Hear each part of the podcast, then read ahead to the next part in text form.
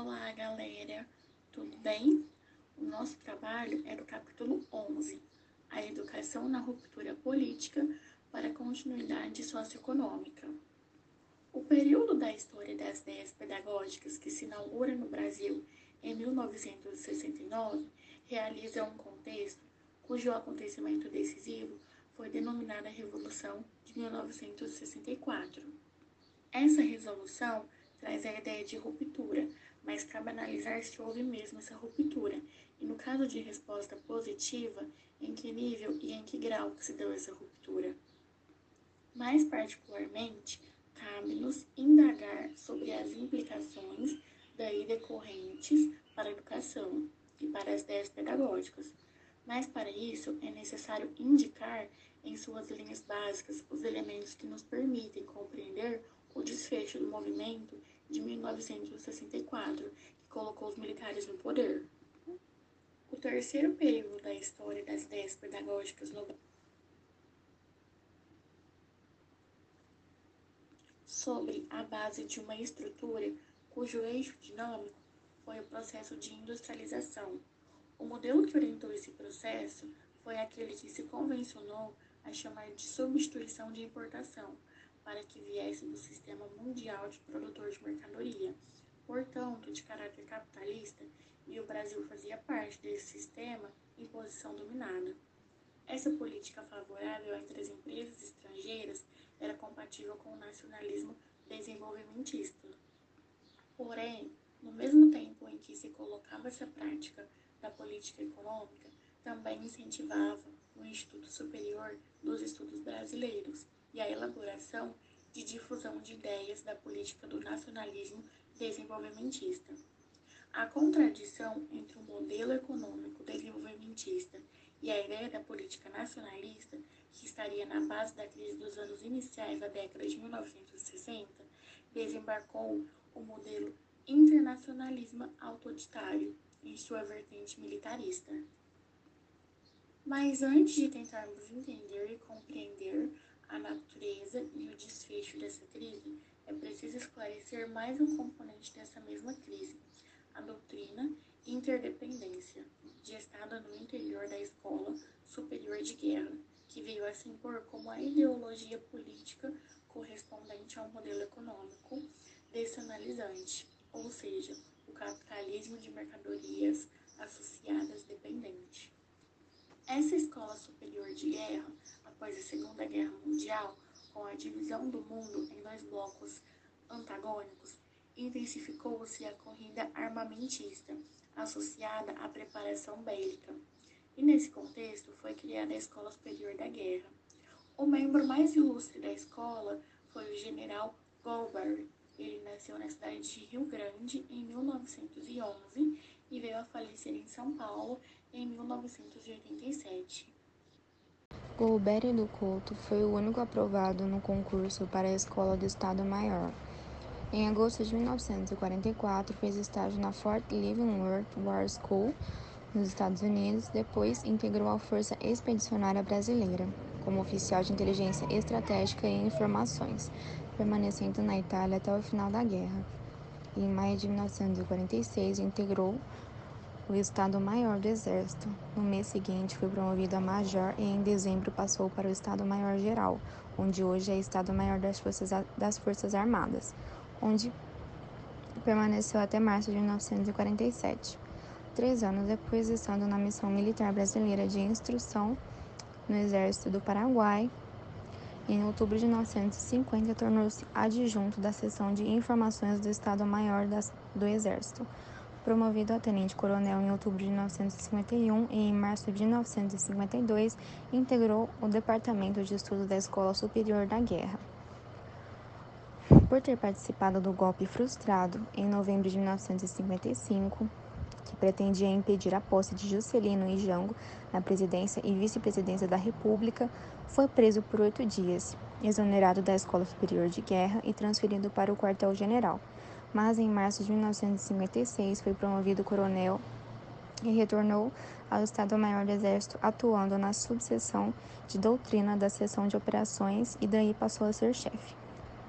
Também nomeado chefe do gabinete da, sub, da Secretaria-Geral de Conselho de Segurança Nacional em fevereiro de 1951, em setembro do mesmo ano, foi transferido para a reserva, assumindo em 1962 a direção de Instituto de Pesquisa e Estudos Sociais, e assim prosseguiu com seu trabalho de doutrinação e propaganda.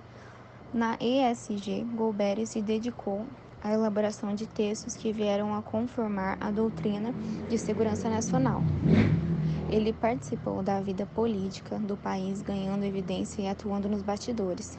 Ganhou evidência quando redigi, redigiu o Manifesto dos Coronéis, criticando o aumento de 100% do salário mínimo proposto pelo Manifesto do Trabalho.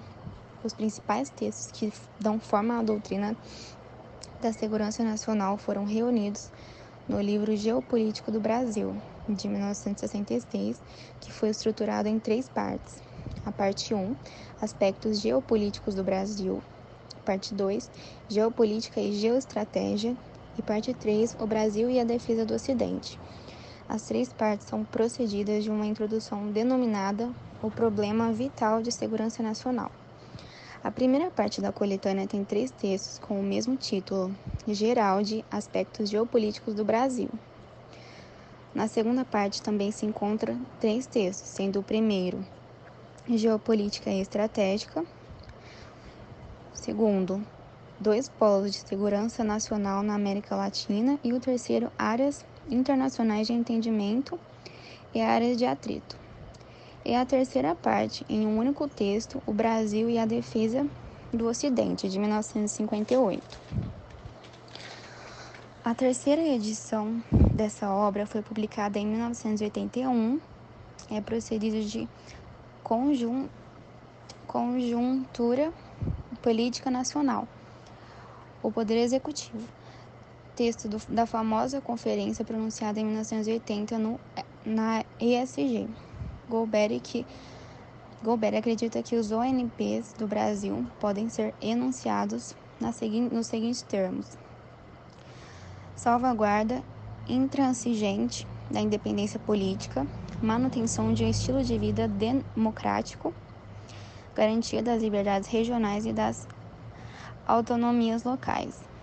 Consolidação da unidade nacional, incorporação de, ter, de todo o território nacional, fortalecimento da economia assegurando bem-estar e cultura a todo o povo, manutenção do Estado quo tutorial na América do Sul, robustecimento da solidariedade e cooperação entre os povos da América, fortalecimento do prestígio do Brasil no exterior. Com base nessa orientação, os integrantes da ESG produziram documentos para os cursos ministrados a estagiários militares e civis, a doutrina de segurança nacional, tal como formulados por Golbery, do Couto e Silva, assentavam-se nas seguintes premissas: o mundo está em guerra, guerra fria, mas com probabilidade de se transformar em quente a qualquer momento. Essa guerra tratava-se entre dois blocos: o bloco ocidental democrático e cristão e o bloco oriental comunista e ateu. O líder do bloco ocidental são os Estados Unidos e o líder do bloco oriental é a União Soviética. Como se trata de uma política os países situados na área ocidental integram o bloco liderado pelos Estados Unidos. Aqueles situados no bloco ocidental situam-se sobre a liderança da União Soviética. Nessas premissas, não há possibilidade de terceira posição. Quanto mais forte for o líder, mais forte o bloco como um todo. O general Juraci Magalhães foi embaixador do Brasil nos Estados Unidos no governo de Castelo Branco. Ocidente precisa do Brasil, tendo em vista que o Brasil, por razões históricas, culturais, religiosas, econômicas, políticas, mas principalmente geográficas, integrada, cuja civilização foi diagnosticada como ameaçada pelas hostes comunistas do expansionismo sino-russo. Na defesa da civilização ocidental, os Estados Unidos da América não pode prescindir das Américas Centrais e do Sul. Portanto, o Brasil que ocupa a posição central. O Brasil depende do Ocidente. O Brasil depende essencialmente do Ocidente, em especial dos Estados Unidos, para o desenvolvimento econômico, progresso técnico e cultural e para sua segurança, diz Gobre. Fala também que o melhor antídoto para a, as promessas do milênio comunista seriam os elementos econômicos e culturais dos países subdesenvolvidos, promovido pela potência econômica do Ocidente à frente dos Estados Unidos. Expressando a doutrina da independência ideológica que caía como uma luva para justificar a adoção do modelo econômico do capitalismo do mercado associado dependente. Enquanto o Instituto Superior dos Estudos Brasileiros elaborava a ideologia do nacionalismo desenvolvimentista, a ESG formulava a doutrina independente. O processo de industrialização seguia seu curso impulsionado pelo governo, que conseguia segurar relativamente a política, dando curso às franquias democráticas, graças a um equilíbrio que repousava nas condições antes apontadas, ao mesmo tempo que estimulava a política nacionalista dava sequência ao projeto de industrialização do país. Em 1960, o modelo havia sido cumprido de fato. As suas duas etapas, a primeira correspondente à substituição dos bens como não duráveis, por exemplo, as indústrias têxteis e alimentícias, que, por não recorrer grande soma de capitais, poderão ser instaladas mais rapidamente, e a segunda referente à substituição dos bens de consumo duráveis, industriais, automobilísticas, eletrônicos, eletrodomésticos. Em 1960, Jânio Quadros venceu pelas urnas a eleição, porém foi uma vitória ilusória. Jânio, sem compromissos com partidos, não se dispôs a fazer o ajuste da ideologia política a UDN se sentiu enganada. Isolado, Jânio viu-se diante de uma única saída: renunciar. A controlada posse de Jânio estava diretamente ligada à mencionada contradição entre modelo econômico e ideologia política. Capítulo 11 A educação na ruptura política para a continuidade socioeconômica. O golpe militar foi em 31 de março e acabou em 1 de abril. A Revolução de 1964 resolveu o conflito, estabelecendo a primeira opção. A ideologia do nacionalismo foi substituída pela doutrina da independência. A ruptura política foi necessária para preservar a ordem socioeconômica. No plano político, foi inegável a mudança radical e foram alteradas as bases organizacionais, tendo em vista ajudar a educação aos reclamos postos pelo modelo econômico do capitalismo, de mercado associado, dependente, articulado com a doutrina da interdependência. O aprofundamento das relações capitalistas decorre da opção pelo modelo associado, dependente. Trouxe consigo o entendimento de que a educação jogava um papel importante no desenvolvimento e consolidação dessas relações. Foi aprovado no dia 11 de fevereiro parecer CFE, que regularizou a implantação da pós-graduação. Em 1969, que introduziu as habilitações técnicas do curso de pedagogia. O patrocinado pelo Ministério da Educação, MEC, transformou-se na nova LDB. E o processo de regulamentação dos dispositivos da LDB na aprovação do novo Plano Nacional de Educação foi em janeiro de 2001. Capítulo 12. Pedagogia tecnista, concepção analítica e visão crítico reprodutivista. 1969-1980. Ordem e progresso. Inscrito na bandeira do Brasil, metamorfose em segurança e desenvolvimento. O grande objetivo perseguido pelo governo dito revolucionário era o desenvolvimento econômico com segurança. Diante desse objetivo, a baixa produtividade do sistema de ensino, identificada no reduto de índice de atendimento da população em idade escolar, nos altos índices de evasão e repetência, considerada uma entrave que necessitava ser removido. E a demanda de preparação de mão de obra para essas mesmas empresas, associadas à meta de elevação geral da produtividade do sistema escolar, levou à adoção daquele modo organizacional do campo da educação. Como já se observou, os elementos que vieram a dar forma à pedagogia tecnista começaram a ser dispostos na segunda metade da década de 1960. A pedagogia tecnista é uma visão a partir do momento editorial.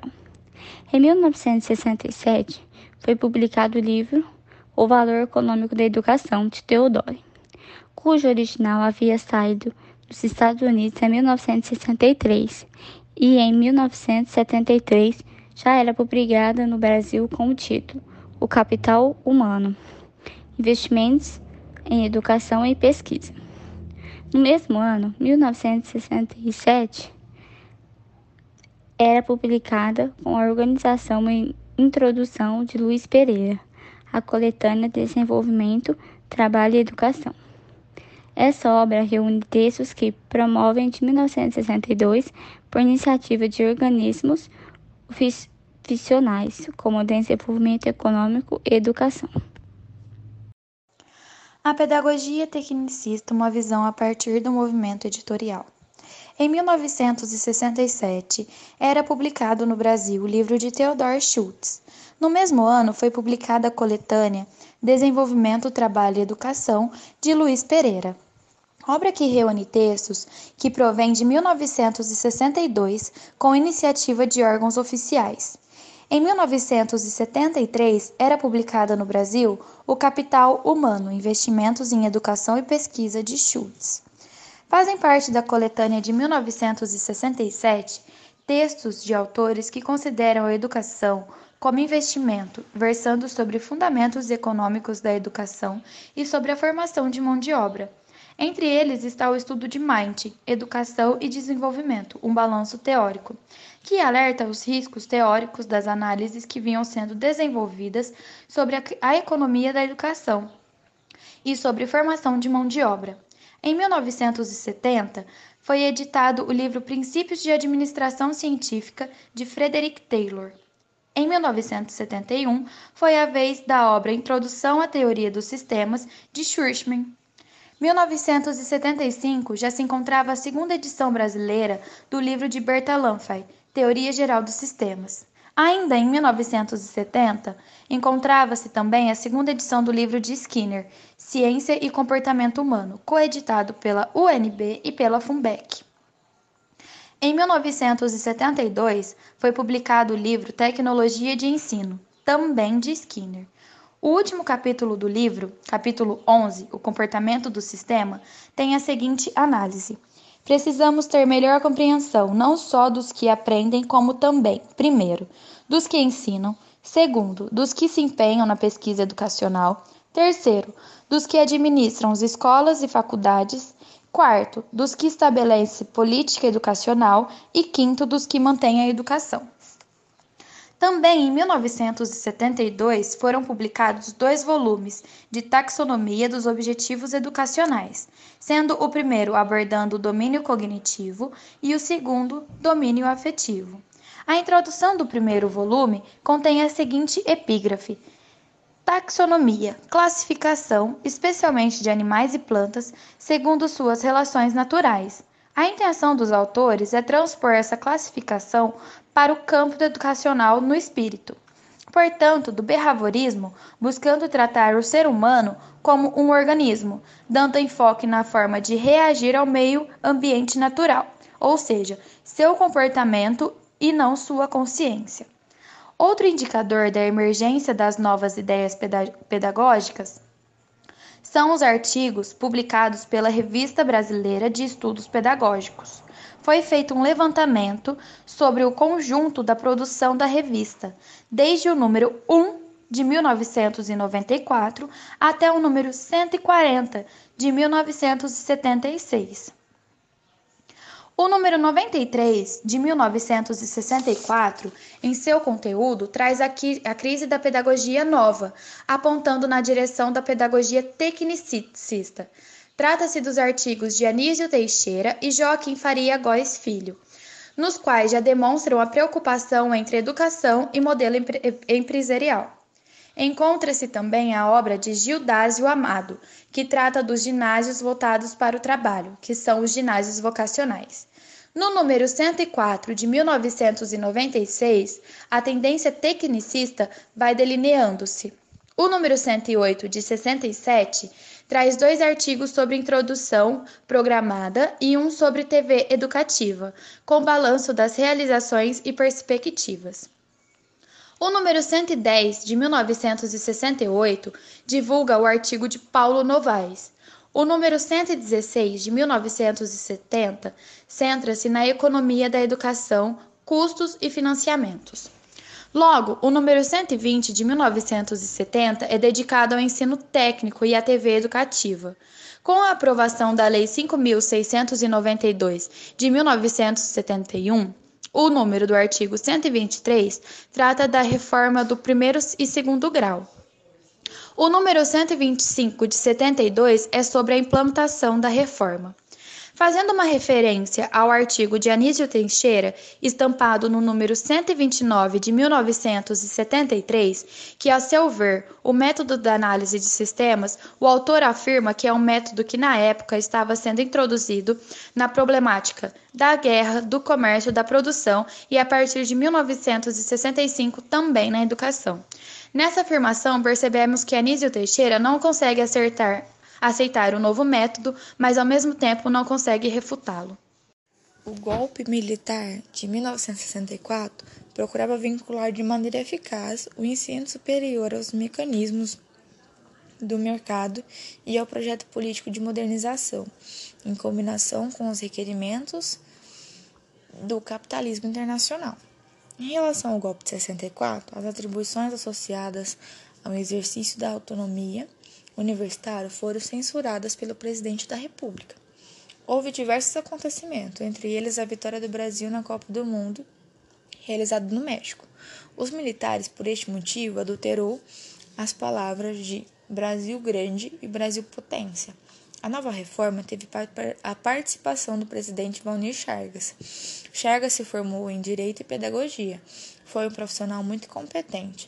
Valnir se considerava discípulo e de modo continuador de Anísio Teixeira. Raimundo Valnir Cavalcante Chargas publicou diversos livros, tendo como primeiro Didática Especial de Línguas Modernas, um livro considerado para todos, segundo Anísio Teixeira. Porém, sua obra principal foi a Educação Brasileira, que tinha como objetivo três tópicos. O primeiro tópico era tratado pelos antecedentes históricos o segundo mostrava as medidas adotadas da reforma do ensino. E a terceira, a construção em marcha, que mostrava os eixos e os desafios como preliminares para a fixação das bases de reconstrução em médio prazo e a consolidação em longo prazo. Chagas mostra no seu livro um quadro socioeconômico segue apontando os fatos governamentais, como agricultura, ocupação de centro-oeste, ampliação de setores vitais, sendo eles energia, transporte e comunicação, entre outros. Polêmica uma frase dita por Delfim Neto também, ministro penitenciário da economia, na época. Valnir compara também a antiga aristocracia de coronéis e barões, a troca de uma demanda política mais dinâmica em que avultaram os homens de negócio. No final do segundo capítulo, refere-se à construção de 1967 do ensino obrigatório para a faixa de 7 aos 14 anos, procurando justificar e eliminar da vinculação dos recursos para a educação que fora iniciado com a construção de 1934, alegando que se tratou de medida geral de disciplina financeira não restringe a educação. Valnir Chagas cumpriu sob medida o papel de ideologia educacional do regime militar, por ser o homem de confiança do ministro de Educação, Coronel Jarbas Passarinho. Valnir exerceu em plenitude a função intelectual de expansar em termos universais, numa linguagem asséptica, objetiva e neutra, a visão para fins pedagógicos do grupo que ascendeu ao poder com o golpe militar de 1964. Por isso que a figura de, de Chagas é muito comparativa com a figura de Anísio Teixeira, que tinha como base um serviço e um regime autoritário. E em função do tipo de construção teórica e da linguagem vinculada, pode haver alguma dificuldade para identificar em unir Chagas a pedagogia tecnicista. E pode até ser encontrado uma formulação que surge um distanciamento ou oposição a aspectos que integram a matriz teórica da pedagogia tecnicista. Como, por exemplo, quando afirma o impossível que venha a realizar uma educação como desenvolvimento de potencialidades por meio de condicionamento operante. E projeta uma linha de ascensão na marcha progressiva quanto à implantação da reforma, pois o futuro já estava contido nas diretrizes ao prever no ensino supletivo a função de suprimento. Em suma, independentemente de ter sido proposital ou não, Valnir Chagas cumpriu seu papel como ideólogo educacional do regime militar, expressando de forma universal a visão, para fins pedagógicos, do grupo que ascendeu ao poder através do golpe militar de 1964. Diante disso, a figura de Valnir Chagas, que se colocou a serviço de um governo autoritário, se distingue da de Anísio Teixeira. Sendo assim, as visões pedagógicas de cada um definitivamente não se coincidem. Em função da construção teórica e linguagem que a veicula, acredita-se inicialmente que Valnir Chagas se distancia da pedagogia tecnicista, já que não é encontrado em seus trabalhos ideias explícitas a essa corrente pedagógica. Inclusive, pode-se notar ideias que se distanciem dessa teoria, como quando ele afirma ser impossível que se, tenha, que se venha realizar uma educação como desenvolvimento de potencialidades por meio do condicionamento operante. Porém, ao adotar os princípios gerais da eficiência, racionalidade e produtividade com os corolários do máximo resultado com o mínimo dispêndio, estava-se claramente no âmbito da pedagogia tecnicista.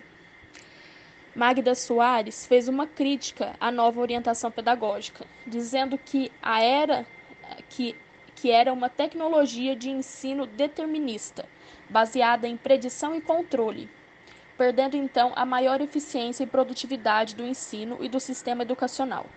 Ou seja, a escola era vista como um, investi um investimento Magda também registra que não apenas agiu contra essa proposta pedagógica, como também redigiu um texto a pedido do MEC sobre eficiência, eficácia, produtividade e rendimento no ensino superior, de modo a conseguir a maior adequação e mais alta qualidade pelo menor custo.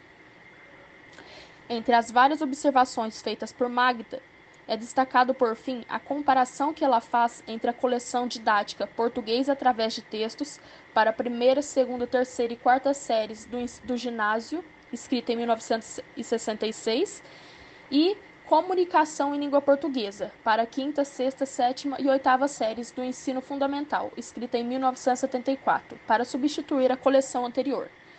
Ambas as coleções escritas pela, por ela mesma. Na primeira coleção, Magda diz retratar a comunicação de forma utópica e otimista. Já em Comunicação em Língua Portuguesa, é vista uma visão da língua como comportamento, que deve ser aperfeiçoado a fim de que o aluno expresse e receba as mensagens com uma maior eficácia. A concepção pedagógica tecnicista. Inspirada nos princípios de racionalidade, eficiência e produtividade, a pedagogia tecnicista advoga uma reordenação do processo educativo de forma que o torne mais objetivo e operacional. Aqui é o trabalhador que deve se adaptar ao processo, ao processo de trabalho, executando determinada parcela do trabalho necessário para produzir determinados objetos. Ou seja, o concurso das ações de diferentes sujeitos produz assim um resultado com o qual nenhum dos sujeitos se identifica e que, ao contrário, lhe é estranho. A pedagogia tecnicista buscou minimizar as interferências subjetivas que pudessem pôr em risco sua eficiência. O processo, então, era mecanizado. Daí, enfim, a padronização do sistema de ensino a partir de esquemas de planejamento previamente formulados, aos quais devem se ajustar as diferentes modalidades de disciplinas e práticas pedagógicas. Na pedagogia tecnicista, tanto o aluno quanto o professor tomam posições secundárias, devendo apenas serem executores de um processo cuja coordenação e controle ficam a cargo de especialistas supostamente habilitados, neutros e imparciais. Vale ressaltar que, embora a pedagogia nova também dê importância aos meios, cabe ao professor e aluno decidir se utilizam ou não os determinados meios, bem como quando e como farão, já na pedagogia tecnicista, isso era decidido unicamente pelo processo, fazendo assim com que essas duas correntes se diferenciem entre si. Isso demonstra, então, a diferença entre as concepções de Anísio Teixeira e Valnir Chagas. No contexto teórico tecnicista, a educação é concebida como um subsistema cujo funcionamento é essencial ao equilíbrio do sistema social de que faz parte. Sua base de sustentação teórica desloca-se para a psicologia behaviorista, a engenharia comportamental, a ergonomia, informática, cibernética, que tem em comum a inspiração filosófica neopositivista e o método funcionalista. Do ponto de vista pedagógico, conclui-se que, para a pedagogia tecnicista, o que importa é aprender a fazer. O magistério passou então a ser submetido a um pesado e sufocante ritual, com resultados visivelmente negativos, pois a pedagogia tecnicista, ao ensaiar transpor para a escola a forma de funcionamento do sistema fabril, perdeu de vista a especificidade da educação. Nessas condições, a pedagogia tecnicista acabou por contribuir para aumentar o caos no campo educativo, gerando tal nível de descontinuidade, de heterogeneidade e de fragmentação que praticamente inviabiliza o trabalho pedagógico. Concepção analítica, capítulo 12. Com o avanço e predomínio da pedagogia texista, se desenvolveu a concepção analítica da filosofia na educação. Devido a isso, a pedagogia tradicional se inspira na concepção humanista tradicional de filosofia na educação. E se a pedagogia nova se inspira na concepção humanista moderna da filosofia da educação, isso se dá através da ciência, em especial a biologia, a psicologia e a sociologia. A pedagogia textista se insere na concepção analítica, que deveria ser uma aplicação de explicação, compreensão e orientação da prática educativa.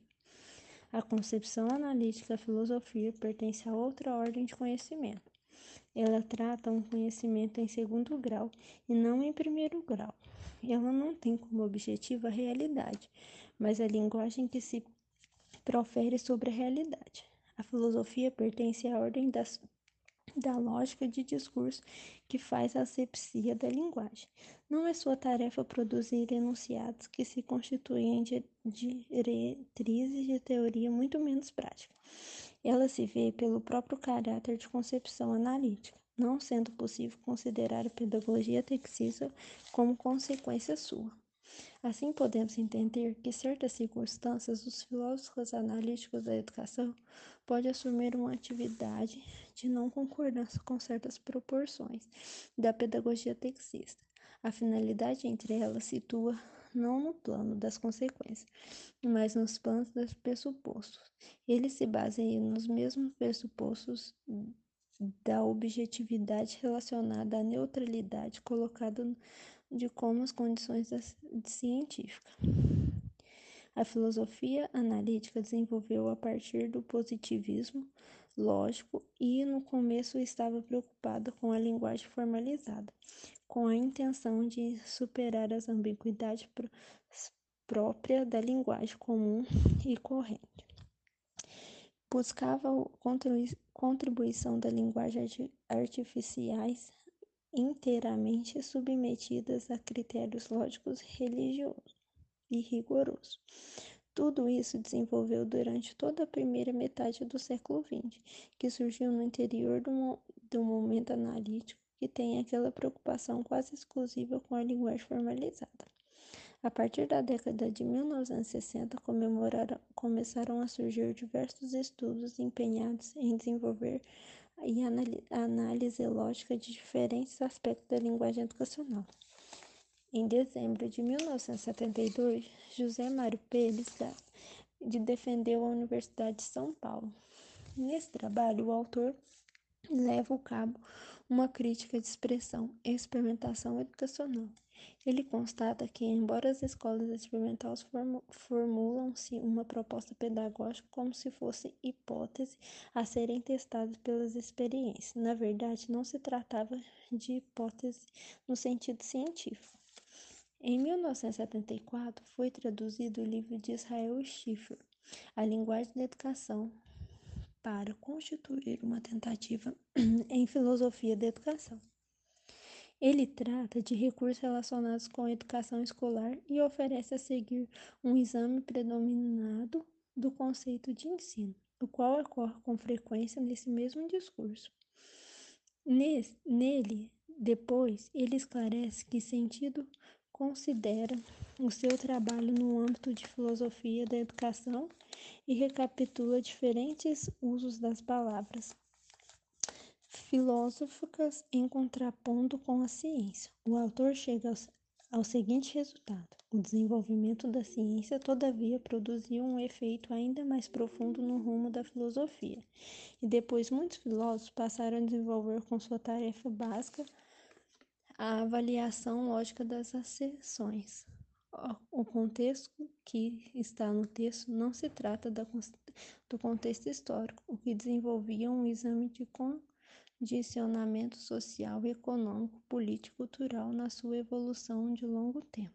Trata também de contexto linguístico, tal como entende Stone quando fala em contexto de elocução. Israel Stifler examina, além dos me das metáforas educacionais, as definições em educação, o slogan educacional e explora mais detilmente os vários contextos do uso do verbo ensinar em correção o verbo dizer.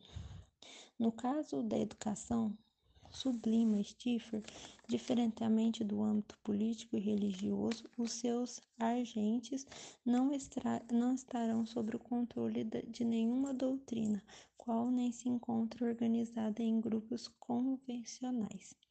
E apesar da relação de Delven criticando essa forma de utilização de suas ideias, o que deixou de ser levado em conta, dando a sua condição de, de líder, de líder intelectual em, em constante no momento renovador. O slogan Progressões foram cada vez mais assumindo uma vida própria, passando a ser defendido como afirmações literais e atacando como tais. As ideias pedagógicas no Brasil. As ideias pedagógicas no Brasil falam sobre ensinar, e esse ensinar as disciplinas às crianças, fazendo sentido. Se ensinasse as crianças cotidianamente levando de fato na vida dela esse ensinamento, seria uma realidade realmente falada. Porque a centralidade é da criança, né? Que é esse processo educativo, as ideias pedagógicas. Né?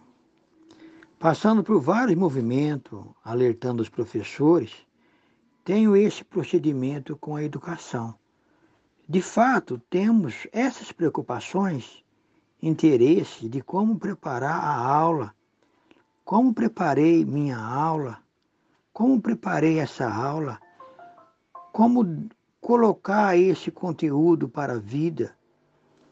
E diante desse conteúdo, ela possa aprender não pelo método tradicional, tentando colocar na cabeça dela todo o aprendizado.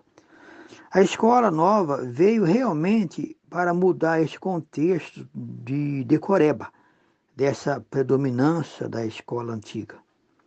Aconteceram várias orientações regionais, reuni reunião com professores e de pessoas que elaboraram, é, por exemplo, Magna Soares, que colaborou muito, que teve uma influência analítica na área didáticas, uma maneira de comparar a teoria com a prática. O que realmente a criança está se desenvolvendo, aprendendo, sem aquilo, sem aquele modo, aquele modo decorativo, mas sim no dia a dia dela. Teve as divulgações, esses trabalhos analíticos, concepções de fatos teórico com a prática, porque é fácil passar matéria e era decorar para ganhar notas. Mas na verdade depende de vários fatores para ter uma visão crítica, uma visão melhor do aprendizado da criança. E a formação dos professores para termos um resultado desejado dentro, de, dentro desse espaço, que não é, é necessariamente desejado, mas sim falado o desejar é uma coisa, mas falar o fato desejado é outra. Falar em reunião, é, que tem que ser assim, mas o que realmente é a preocupação da criança no seu dia a dia, fazendo isso reproduzir é, nas condições que ela vive no mundo social, com as pessoas, com os coleguinhas. Temos aí várias revoluções com a escola nova. Deixar que as crianças se preparem e o professor ali orientando, né? E ajudando elas a pensar, deixando aquele momento para as crianças falar, se, se expressar suas ideias espontâneas, né?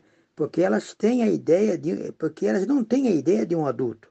E todos esses movimentos sociais, a influência dos autores para explicar suas ideias, que realmente as crianças precisam se desenvolver aprendendo, fazendo produzir mais condi nas condições dela, às vezes mais rápido, às vezes mais lento.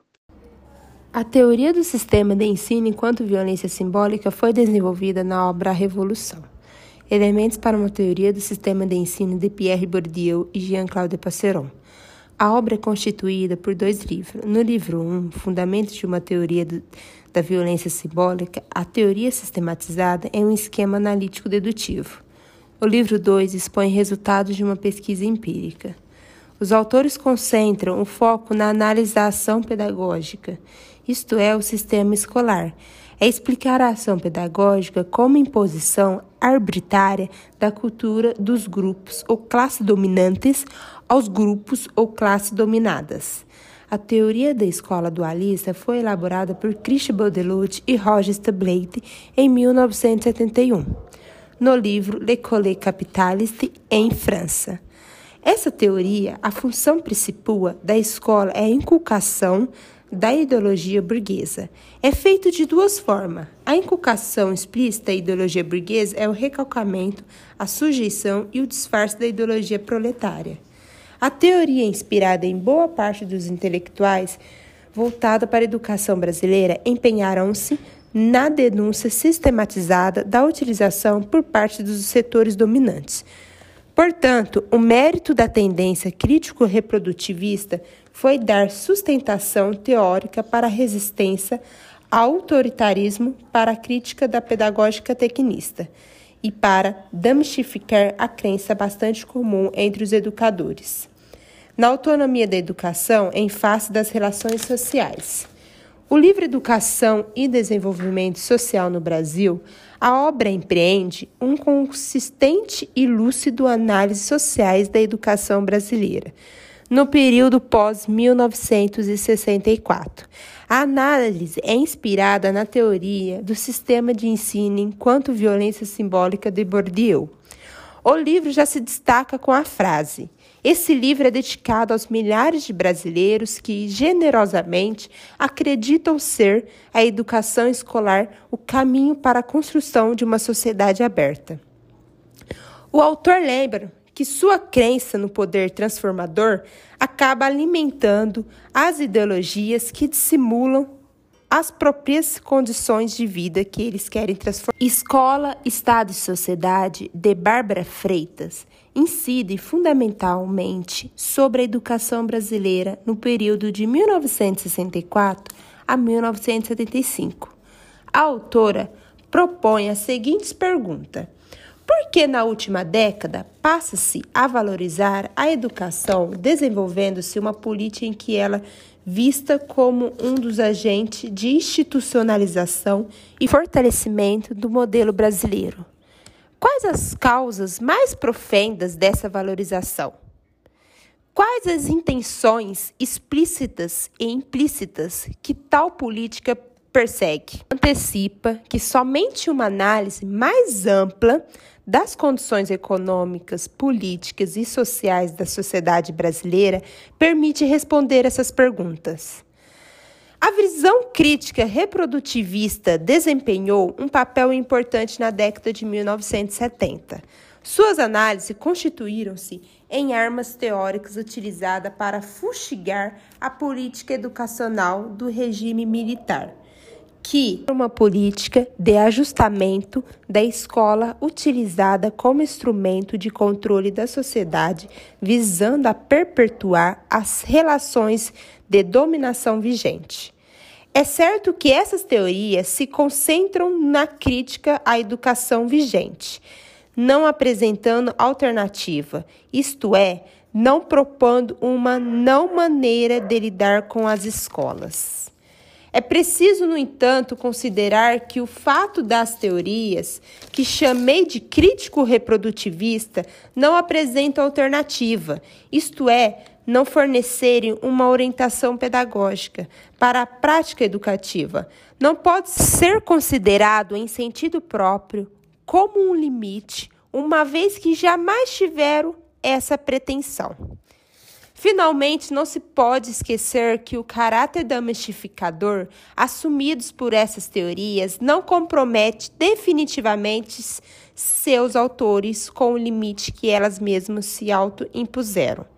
Assim, Bourdieu levou às últimas consequências essas restrições na obra, a reprodução.